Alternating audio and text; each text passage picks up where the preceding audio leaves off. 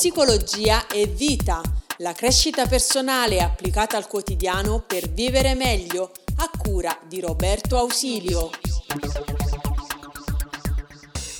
Gli attacchi di panico sono veramente qualcosa che ti travolge e ti sconvolge spesso la vita. Ne abbiamo parlato diverse volte nei video precedenti, oggi voglio darti tre indicazioni pratiche per gestire un attacco di panico in corso. Io sono Roberto Ausilio, psicologo psicoterapeuta, mi occupo da circa 20 anni di tematiche relative ad ansia, stress, attacchi di panico se questi argomenti ti interessano, iscriviti al video canale YouTube Psicologia e Vita e alla nostra community PsyLife per la crescita personale.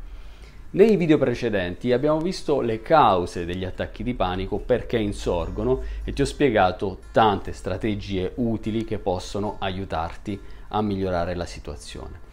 Quando l'attacco di panico arriva è perché abbiamo superato una soglia di non ritorno Superata quella soglia si innescano una serie di meccanismi fisiologici, di cui ti parlo anche nel libro Ansia No Problem, e a quel punto l'attacco di panico è inevitabile.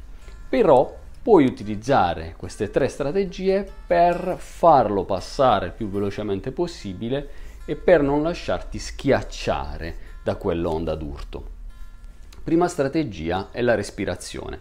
Se ad esempio ti viene un attacco di panico al centro commerciale, la prima cosa che puoi fare è trovarti un posticino, preferibilmente all'aperto, dove respirare. In particolare usare la respirazione diaframmatica che ti spiego nel mio ultimo libro Rilassamento e meditazione e usare eh, la tecnica dello sgonfiare i polmoni andando a soffiare come se soffiassi sulle candeline di una torta. Liberandoti dell'aria in eccesso potrai rilassarti e dopo qualche minuto ti sentirai molto meglio. Quindi lascia uscire l'aria, fai delle espirazioni profonde e lascia che l'aria entri da sola poi nei polmoni. Secondo uh, accorgimento che ti consiglio è di bere un po' d'acqua. Un goccio d'acqua ti aiuta a ricentrarti nel tuo corpo e a reidratarti per facilitare il passaggio dell'attacco di panico. Un po' d'acqua ti può molto felicemente aiutare a farlo passare velocemente. Terzo accorgimento è quello di ritornare alle sensazioni del corpo e in particolare di ritornare a sentire gambe e piedi.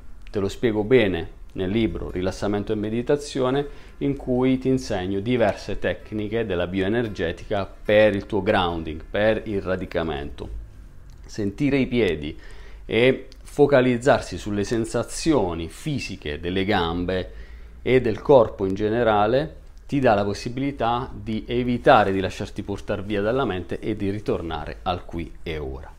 Ci sono tante altre strategie che possono essere utili e di cui ti parlerò nei prossimi video.